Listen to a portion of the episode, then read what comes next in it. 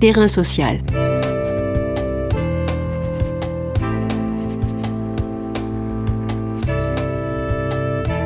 Hugues Chevarin. Jean-Louis Laville. Jean-Louis Laville est professeur au CNAM, Centre national des arts et métiers. Il est titulaire de la chaire économie solidaire. Il co-signe et co-dirige aux éditions RS un ouvrage collectif Quel monde associatif demain? Le monde associatif est désormais inscrit comme un élément constitutif de la démocratie moderne. Il en est une des formes les plus abouties. Et l'associationnisme connaît un succès sans précédent dans le monde entier. Mais depuis une quarantaine d'années, il doit faire face à bien des transformations, une plus grande spécialisation, en particulier vers le soin et le monde culturel. Comment se sont opérés ces mouvements? Vers quels écueils pousse-t-il le monde associatif? Une mise en concurrence contre nature, ainsi que les pièges de la marchandisation que lui tend l'économie néolibérale. Est-il possible d'emprunter une troisième voie entre État et marché, de permettre l'émergence des communs et d'une économie toujours plus solidaire? Aujourd'hui, Terrain Social s'interroge sur l'avenir du monde associatif, un outil de démocratie entre co-construction et dialogue renouvelé. Terrain Social. Bonjour Jean-Louis Laville. Bonjour. Ouvrons sur une citation le plan de relance de 100 milliards d'euros, résolument orienté vers une acception marchande de l'économie, annoncée par le gouvernement en septembre 2020, a oublié les associations. Donc, à l'occasion de la crise sanitaire, la question du rôle du monde associatif s'est posée.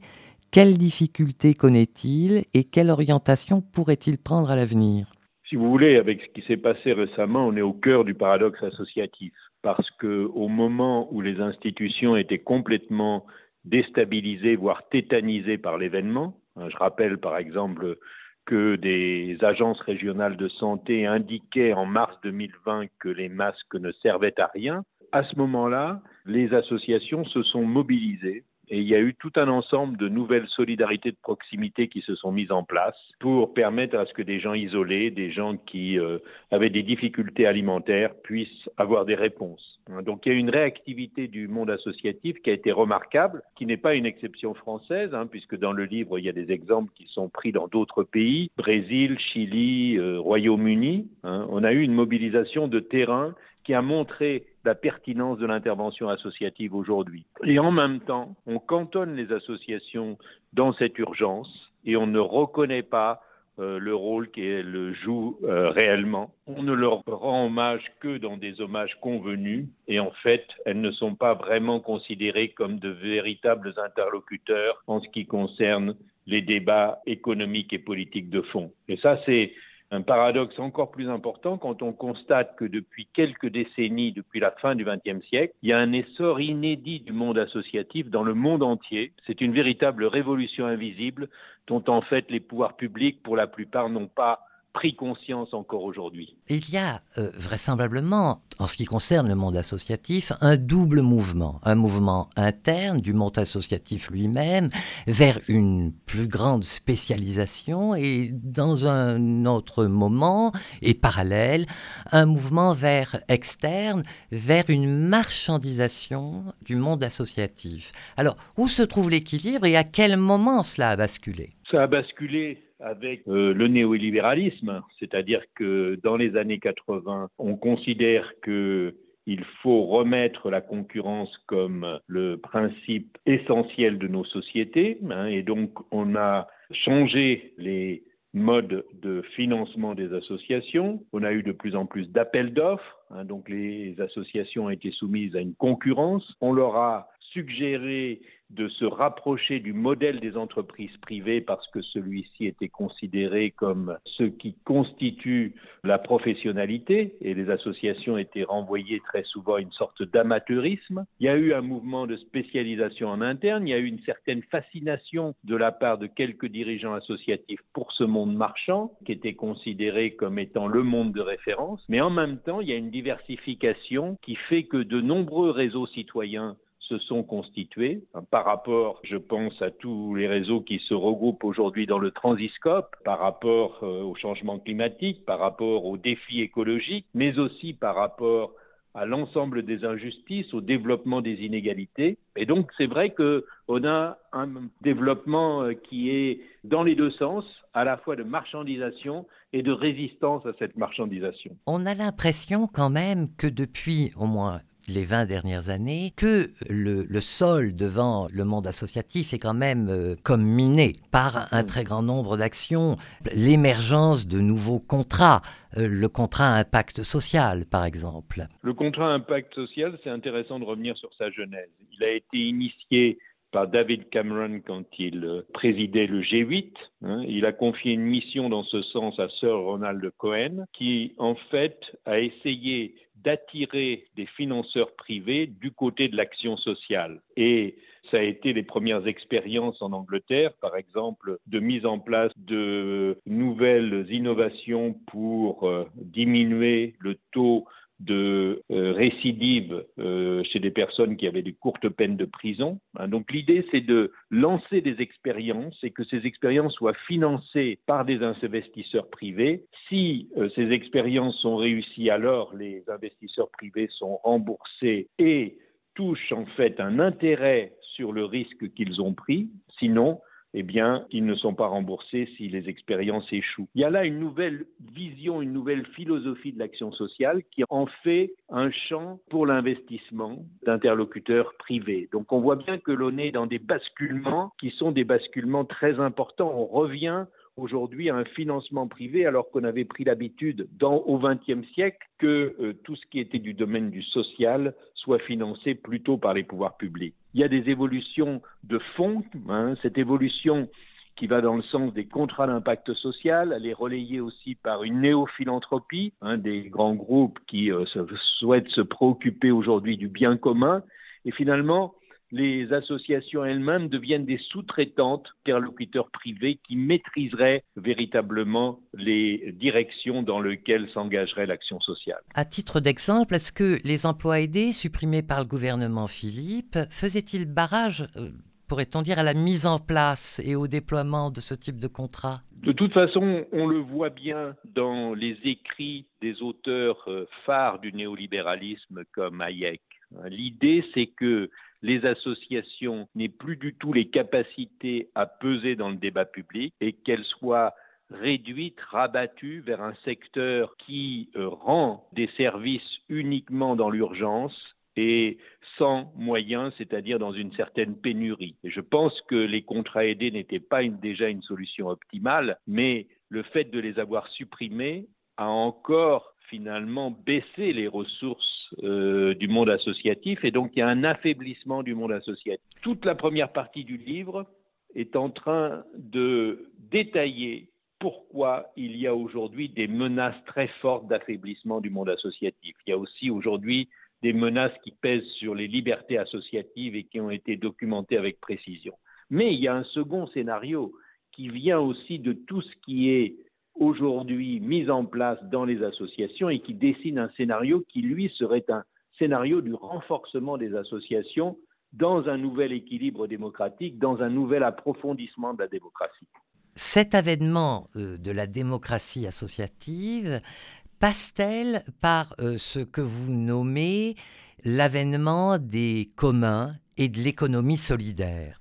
Est-ce que pour qu'advienne pleinement euh, ces communs et cette économie euh, solidaire, faut-il d'abord remettre en cause le dualisme État-marché En fait, le dualisme État-marché, il ne fonctionne plus. Et, cela, nous en avons des signaux de plus en plus fréquents euh, depuis plusieurs décennies. Donc je crois que soit nous allons essayer de colmater des brèches qui vont être sans cesse plus béantes, hein, et c'est ce qui risque de se passer si nous en restons à ce dualisme État-marché, soit on ouvre à la société civile. Et euh, on considère que le 21e siècle doit entériner un nouveau contrat social qui inclut la société, qui ne se limite pas à l'État au marché. Les mouvements des communs et le mouvement d'économie solidaire qui existe aussi aujourd'hui sur toute la planète indique qu'il y a déjà des mouvements qui vont dans ce sens. Et donc je crois qu'il s'agit de prendre appui sur ceux-ci et il y a un certain nombre de collectivités publiques, euh, je pense à ce qui s'est fait dans certaines collectivités locales en France sous le terme de co-construction des politiques avec les associations. Je pense aussi à des exemples comme l'exemple de Barcelone, si l'on veut prendre euh, un exemple à l'étranger, où il y a une nouvelle politique publique de la ville qui se construit avec le tissu associatif. Je pense que c'est ça le défi, hein, c'est d'arriver à une nouvelle génération d'action publique qui ne soit pas l'apanage, le monopole des pouvoirs publics, mais qui soit co-construite avec le tissu associatif. Est-ce que euh, la notion de la démocratie à l'intérieur de l'association est à ce moment-là donc plus prégnante, plus importante et plus fondamentale? Oui, je pense que c'est la première exigence, c'est que les associations qui sont emblématiques de la démocratie, puisqu'il n'y a pas de démocratie sans liberté d'association, ne sont pas toutes démocratiques dans leur fonctionnement interne. Et donc, pour que le monde associatif soit crédible, il faut qu'il y ait des euh, fonctionnements qui approfondissent la démocratie. Donc, ça veut dire que les associations ne sont pas vertueuses en elles-mêmes. Elles ne peuvent l'être que si elles travaillent sur des processus participatifs, des processus délibératifs en leur sein qui permettent qu'il y ait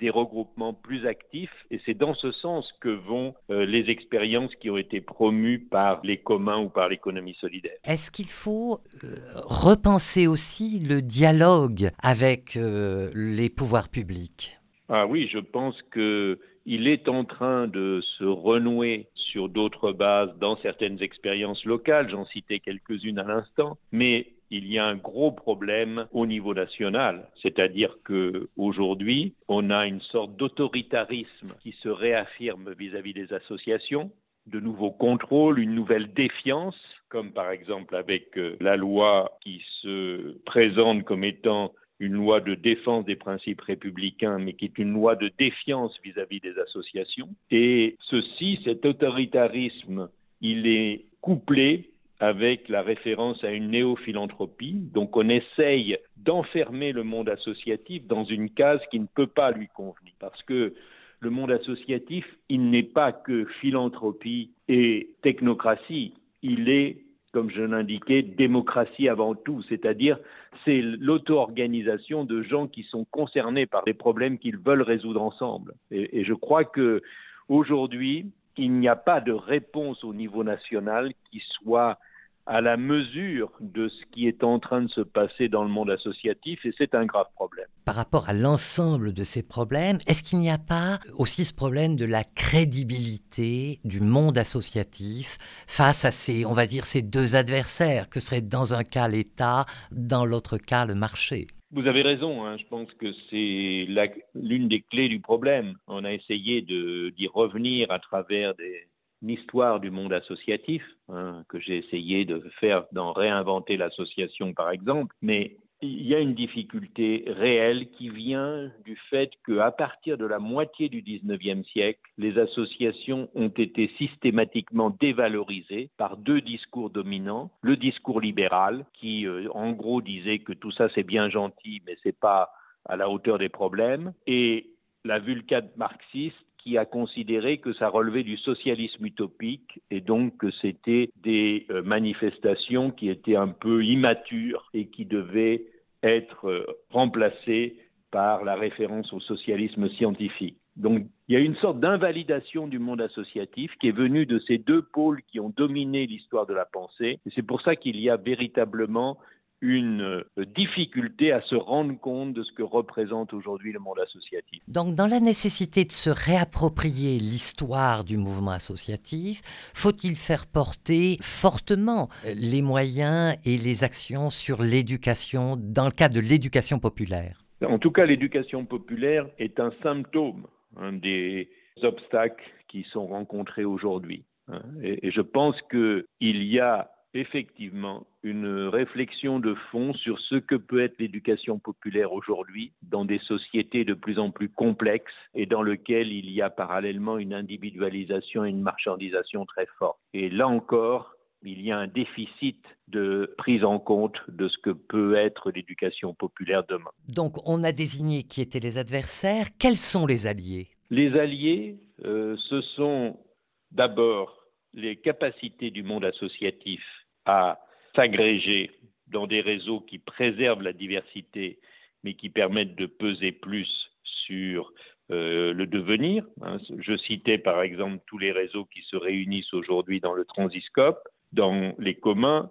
dans l'économie solidaire et c'est aussi un certain nombre de collectivités locales. Euh, je pense qu'il faut continuer le débat avec les élus, hein, euh, même s'il y a des incompréhensions. Il faut aujourd'hui qu'il y ait une possibilité de discuter sur de nouvelles bases. Et c'est pourquoi je crois que c'est intéressant également que à ces discussions entre responsables publics, responsables associatifs, se mêlent des chercheurs qui peuvent aussi apporter des éclairages complémentaires pour que le monde associatif ne soit plus méprisé, mais qu'il puisse être véritablement un acteur qui est pris en compte dans le nouveau contrat social du XXIe siècle. Est-ce que vous plaidez évidemment pour retrouver une véritable autonomie du monde associatif? Une autonomie qui n'est pas l'autarcie, hein, c'est-à-dire que l'autonomie, c'est plutôt la multidépendance, c'est en travaillant avec d'autres qu'il est possible de préserver une véritable autonomie. Et je crois que ce qui est évident, c'est que, comme nous le disions à l'instant, les solutions aux défis écologiques, sociaux, culturels et politiques ne viendront pas du couple État-marché seulement. Il est temps de faire place à toutes les actions menées par la société elle-même, parce qu'on voit bien, par exemple, dans la lutte contre le changement climatique, que ces initiatives venues de la société sont essentielles si l'on veut bousculer les lobbies et les pouvoirs établis. Merci Jean-Louis Laville. Je rappelle que vous êtes professeur au CNAM, Centre national des arts et métiers. Vous êtes titulaire de la chaire économie solidaire. Vous co-signez et co-dirigez l'ouvrage collectif Quel monde associatif demain paru aux éditions RS en avril dernier. Terrain social.